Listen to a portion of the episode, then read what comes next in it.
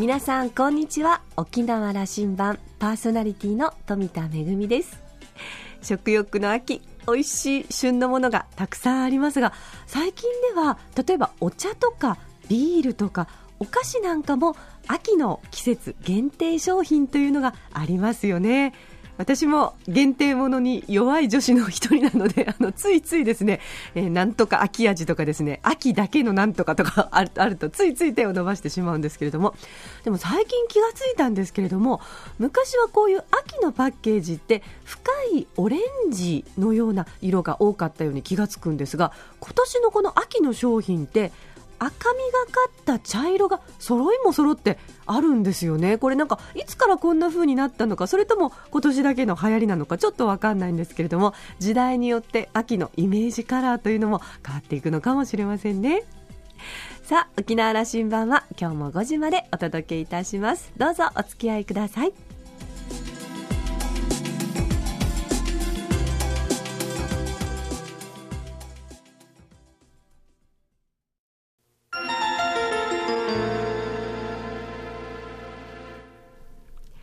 那覇空港のどこかにあると噂のコーラルラウンジ。今週のコーラルラウンジには7年ぶりの登場のお客様ですよ。石垣市出身の女性経営者、株式会社フロッサ代表取締役の今井恒子さんと、ラウンジ常連客で沖縄大学地域研究所特別研究員の島田克也さんとのおしゃべりです。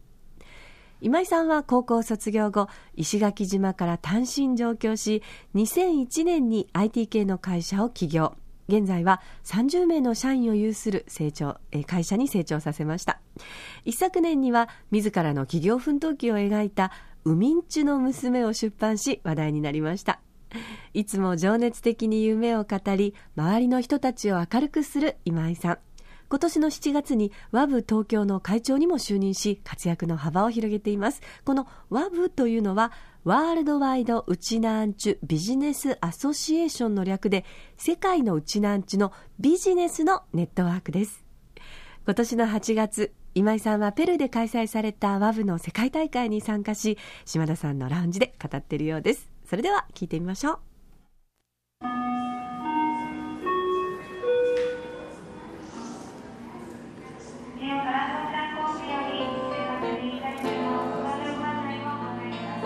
ワブ。はいワブですね。ワブのあの会ワブ東京の会長を引き受けることになりました、ぴったりだと思いますよ。あのワブ、えー、ワールドビジネスワールドワイド。ワールドワイド。うちなんちゅう。ビジネスアソシエーション、うん、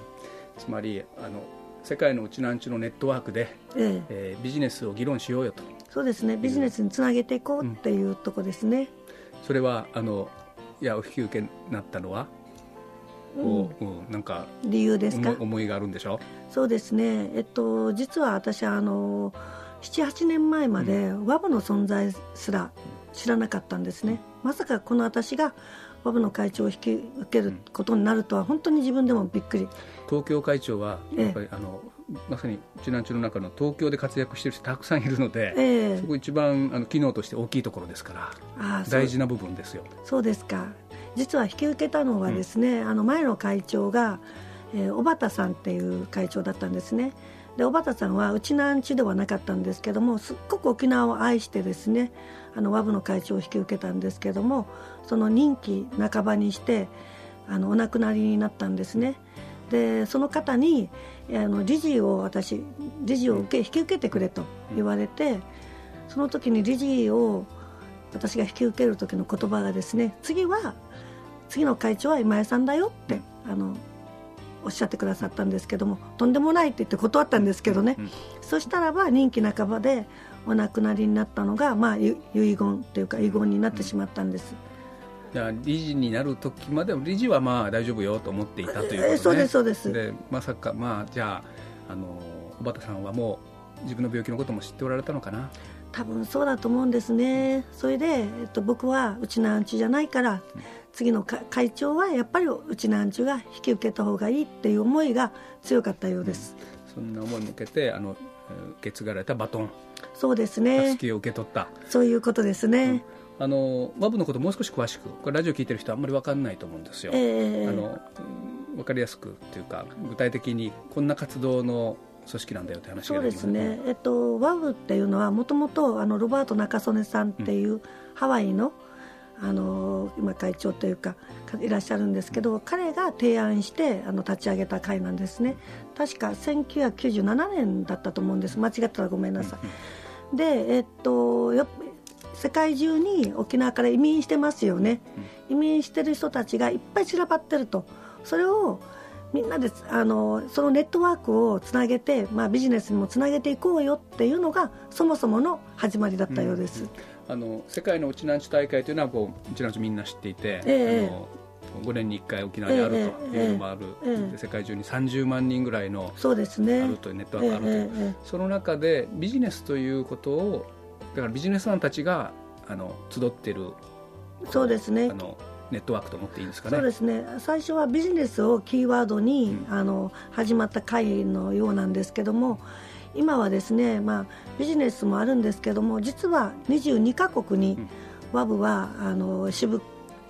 あの国としてあるんですけどもこれがあんまり機能してないようなんですね。ちょっと。でも22カ国にあるんですか？あるんです。それでもすごいことですよ。すごいです。だからこれはね、うんもう本当に沖縄の人はこんだけ移民して22カ国に根付いてるうちなんちがいるっていうことを本当に誇りに思ってほしいしこれをぜひつなげてあのインターナショナルなあの何世界に羽ばたくうちなんちでうちなんちがどんどん増えていってもらいたいって思いで、私実は引き受けた部分もあるんです。羽ばたいてもらいたい、はい、あのまず22カ国にネットワークが一応あのあるとありますあります。ただやっぱり活動が弱いところもあるんでしょ？あ活動もなんか休会っていうか、うん、休眠してるような会もあるようですね、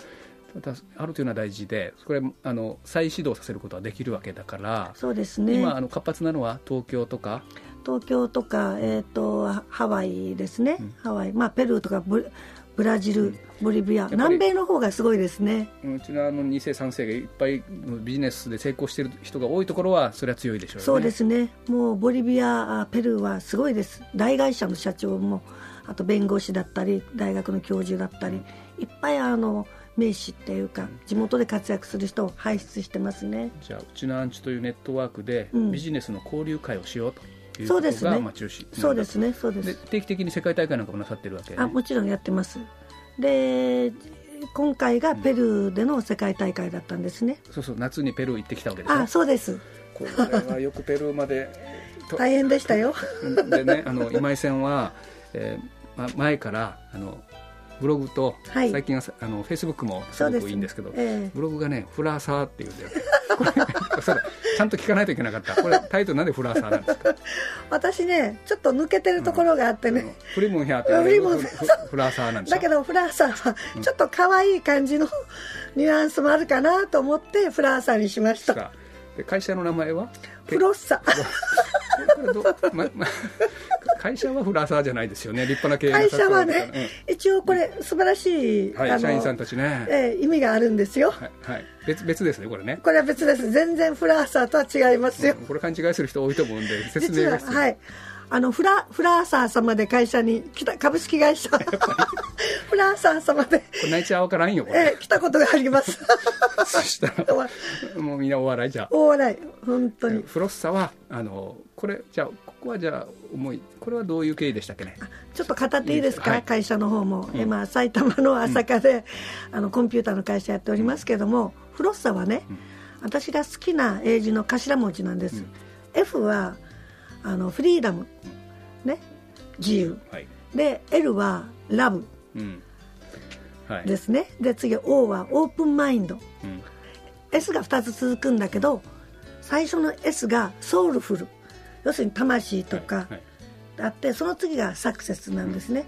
最後の A がですね。 achievement って言って、要するに成就する成し遂げるってことなの、だから自由で愛情を込めてオープンマインドで人に接して諦めない、ね、諦めないっていうまさにそう。今井恒子さんを体現している組織がそこにあるわけね。そうですね。それがフロッサです。フロッサ。フラーサーではないです。うん、あのブログは、これ皆さんラジオ聞いてる皆さんも、うん、あのそう今井恒子さんで弾いてもいいし、うん、えー、フランサーで弾いてもいいし、はいはい、まあ、あの沖縄羅針盤であのしばらくはリンク貼っておきますからありがとうございます。これはねここでこの間言ってくれた言っていただいたペルーのレポートがしっかり載ってますね。はい、え。あのはい。もうやっぱこれは役割だと思うので、うん、やっぱり世界にあの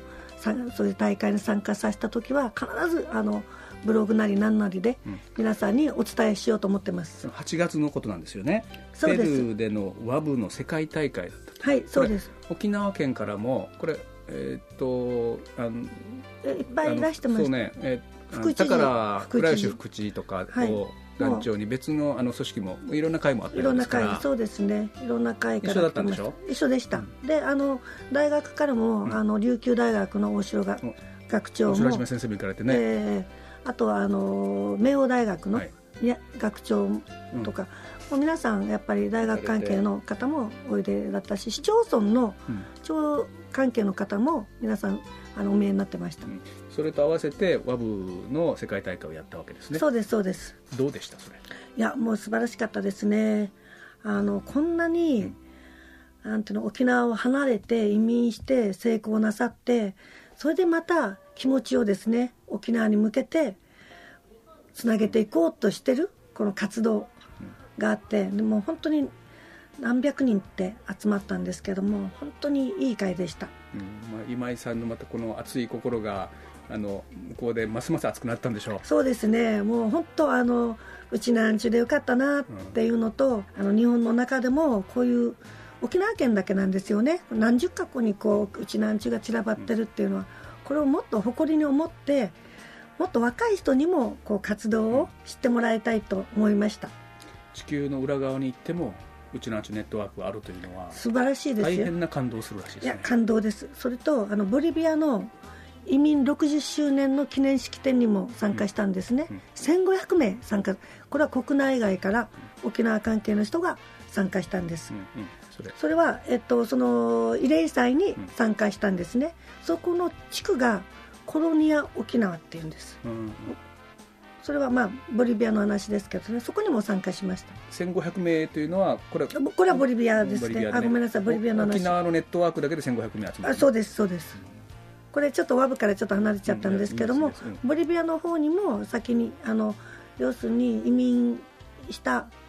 あの移民してから60年経ってるということで60周年の式典があったんですね。そこに沖縄県からの訪問団は参加しているわけですよね。もちろんもちろん、はい、これが移民。移民60周年の式典。式典。そこにも参加なさった。あそこにも参加しました、うん、1500名それは参加したんですけれども、うん、その時にはもちろんあの宝倉吉知事も、あ沖縄県副知事ですね、代表でいらしてて、えー、そのボリビアの市長もいらしてて本当にあのこのコロニア沖縄っていうところをが今は農場で本当にあのボリビアに貢献してるっていうことで沖縄んちがコロニア沖縄っていう地区をですね作って本当に学校も作り大学あ病院も作り市町村のあの活動する場も作りっていうことをやってるんですね。だからその経済的なあのなんていうの活動を本当に移民の人たちがやってきたっていう結集でその1500名の人たちがあの沖縄県からももちろん市町村関係移民のね市町関連の市町村関係あとはボリビアペルーからも県人会の方たちが集まってその式典を60周年を祝う式典をやったんです。そういう状況を覗いてみたいんですよね。それ地球の裏側でね。裏側で。それでなんと不思不思議なことに、うんうん年配の方は沖縄の方言を使ってるんです、もうここはもしかしてあれここは内縄じゃないかって思うぐらい、みんな沖縄の言葉で方言で喋ってるんですね。あれは感動しました。で旧姓上原恒子さんは、そこでまたあのうちな中のアイデンティティを強く感じて帰ってきたわけね。もうまさにその通りです、うん、このワブの活動にそれまたエネルギー注入しようとそうですね。はい、はい、そう思ってます。特に若い人たちに最近今井さんはあの大学で講演なさったり、えー、あの本も出されて、えー、で若い人たちのメッセージを強く出されてますよね、えー、そのその沖縄こうあるべきと、それから沖縄で生まれたこと沖縄中うちなん中であることの誇りを持ちなさいというメッセージ出されてると僕は思ってるんだけども、それちょっと改めて特に若い人向けにメッセージ出して。そうですね。あのそもそも WAB っていうあの組織があることを皆さん知らないんですね、うん、WAB っていうとハブっていう。まあ沖縄にはハブはいっぱいいるけど、うん、っていうことでね。WAB っていうのはもともと沖縄の人昔ね人たちがいろんなところに移民したよって。でその人たちのネットワークがあるんだよと。でその人たちが頑張ってそこにあのさっき申し上げたようにコロニア沖縄だったり沖縄のスピリッツを忘れ忘れないでねつなげてそこでもう本当に何万人って成功してる人たちもいるしそういう人たちが活躍してまた本当に沖縄に目を向けてる、うん、そういう組織がある。でまたそういう人たちがゆいまる精神を持って、また何？ビジネスにつなげてる。そういうのがあるんです。だから日本の中でも先ほども申し上げましたけども日本の中でも沖縄県ぐらいなんです。世界にこんだけ散らばってるだからあの今の若い沖縄の人たちはそれをもちろん誇りに思って世界にこんだけ沖縄のあの親戚がいるようなものなのでそこを訪ねていってもっとこう世界にも目を向けてまたそれを沖縄に持ち帰ってあの貢献もしてもらいたいしあのぜひなんと誇りに思って行ってもらいたいと思います、ね、とにかくあの外に世界に目を向ける力、ちょっと弱ってるかもしれないのでそうなんですこのメッセージ出さなきゃいけないですね、うん、もうみんなね今若い人は別に沖縄だけじゃなくて内向的っていうの、うん、もう中内ばっかり見てるのね。それじゃいけないと思うの。やっぱり沖縄が率先して日本の中でもうちなんちゅがねやっぱり世界にどんどん発信して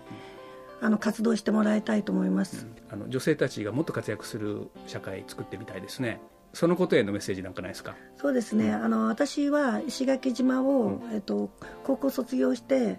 あの東京出たんですね、でそれで紆余曲折いろいろありました。あって会社が倒産したりとかいろんなことがあったんですけどもあの自分で本当に身一つで東京に行って会社を立ち上げてここまで子育てしながらできてると。だから皆さんにも本当にその諦めない精神があったらどこに生まれようがあの夢は叶うっていうことを伝えたいです。フロッサの会社の精神ね、ええ、あのラジオ聞いてる若い沖縄の女性たちが、うん、ちょっとフロッサー訪ねていきたいって言ったらあもうぜひぜひ、うん、もうはい大歓迎、ね、関東で東京で一緒に仕事したいというはい。もうはい OK です。もう相談に乗ります。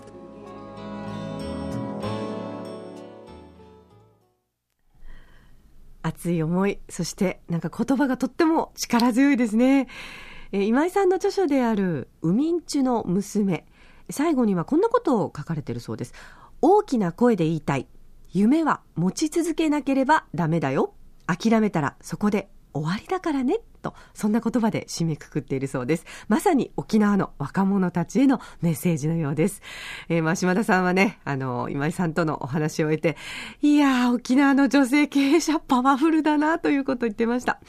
えちなみに今井さんのブログ、それからフェイスブック、とっても面白いそうです。ちょっとお話の中にも出てきましたけれどもね、え会社の名前はフロッサなんですが、ブログのタイトルはフラーサーとなっています。え今回の南米の旅のことも詳しく載ってるそうですので、ぜひ興味のある方は覗いてみてください。今週のコーラルラウンジは石垣市出身の女性経営者株式会社フロッサ代表取締役の今井恒子さんとラウンジ常連客島田克也さんとのおしゃべりでした。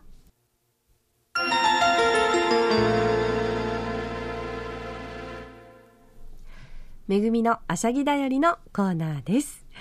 先日韓国からのお客様をご案内して沖縄県内の、えー、まあ、文化関連の方々にいろいろとお話を伺いました、えー、例えば演劇であったり伝統芸能であったり、えー、映画それから美術、まあ、あのその文化に関連する行政の皆さんにも、まあ、本当にあの1日半ぐらいでですねうわーっとあったのであの、まあ、お時間を取っていただける方にはまあ1時間ぐらいお話ししてもう短い方はですね10分ぐらいの短いミーティングもあったんですけれどもそれでもですね、やっぱりあの第一線で活躍する皆さんというのはすごいですね。この10分ぐらいのミーティングでもですね、もううわーっとこうエネルギーが伝わってですね、私はその日、あの、まあ、あまりにエネルギーの多い、あの、熱い方々とそのお話を伺ったので、もう夜ですね、なんかものすごく興奮して寝つくことができなかったんですけれども、でも本当に一口に沖縄文化といっても様々なジャンルね、いろんな方がこう地道に活動をしてくださってると、例えばこう映画だったらこう作品を見るということで私たちはその活動を知ることができるわけですけども、その前の準備段階だったりでも映画が例えば完成してもそこから公開をして多くの皆さんに届けるまでと、こういろんな長い長い活動をされてるんだなということをとても感じました。えー、実はその、えー、中で私はですね、伝統芸能を来年1月に韓国でまあデモンストレーションとワークショップを行うことになりました。またね、あの詳しく決まったらめぐみのあしゃぎだよりの中でお届けしたいと思いますけれども、来年ですね、あの、いろんなイベントが企画されていまして、実は12月から、え韓国の博物館で、まあ、沖縄の国宝を含む宝物展も行われることになっています。ぜひ、寒い寒い韓国に沖縄の熱い風を吹かしたいと思います。めぐみのあしゃぎだよりのコーナーでした。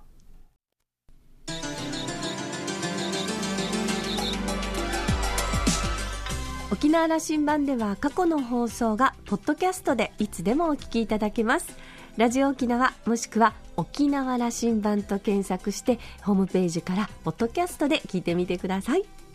それから私富田やコーラルラウンジ常連の島田さんのブログフェイスブックでも情報発信中です。ぜひお時間のある時にこちらもご覧ください。沖縄羅針盤今週も最後までお付き合いいただきましてありがとうございました。そろそろお別れのお時間です。パーソナリティは富田恵でした。それではまた来週。